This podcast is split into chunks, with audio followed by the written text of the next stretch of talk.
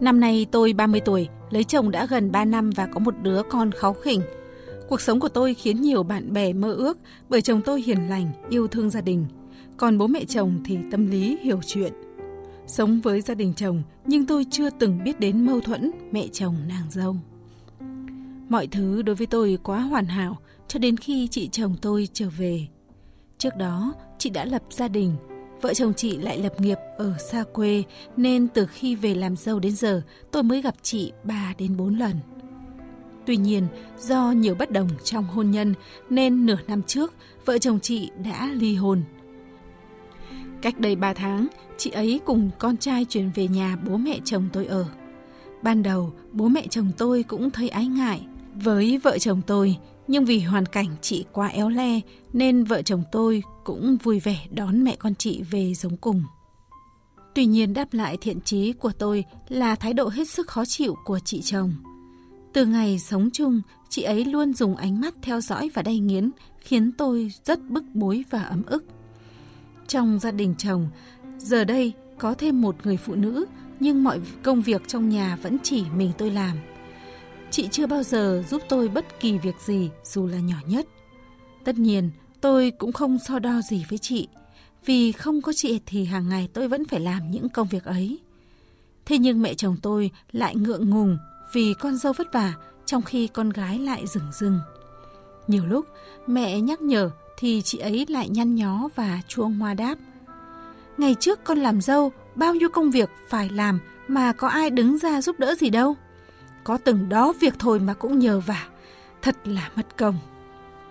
Có lần cả nhà đang chuẩn bị ăn cơm, chị đưa mắt đảo một lượt trên bàn ăn rồi nguýt dài và buông lời mỉa mai.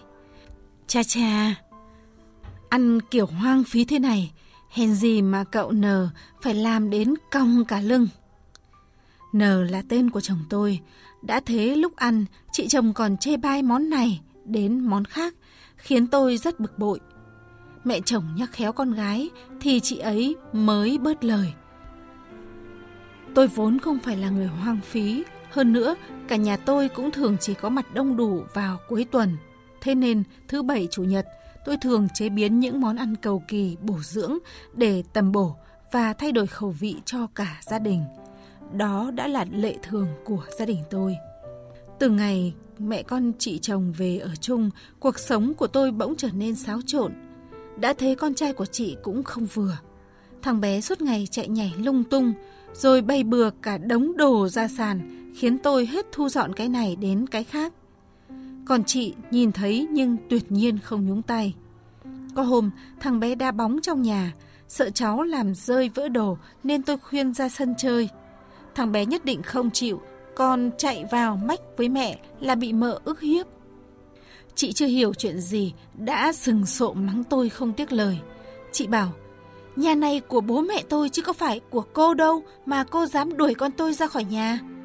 Chơi ở đâu là quyền của nó, vỡ đồ thì tôi chịu.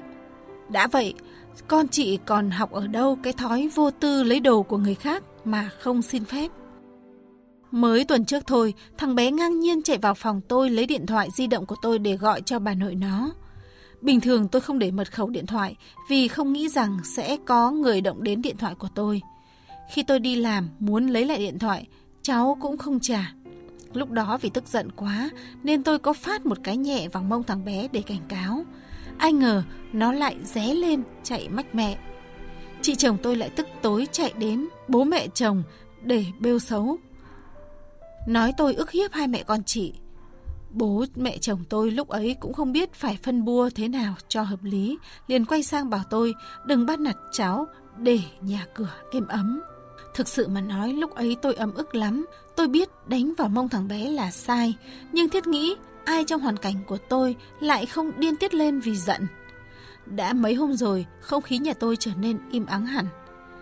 Chị không thèm bắt chuyện và tỏ thái độ khinh ghét em dâu ra mặt. Tôi không biết phải đối mặt sao với chuyện này nữa.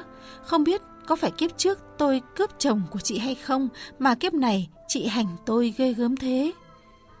Từ ngày có sự xuất hiện của mẹ con chị ấy, mọi thứ bắt đầu thay đổi theo hướng xấu đi rất nhiều. Cứ kéo dài tình trạng này mãi, tôi sợ mình không chịu nổi mất. Tôi phải làm sao đây mọi người?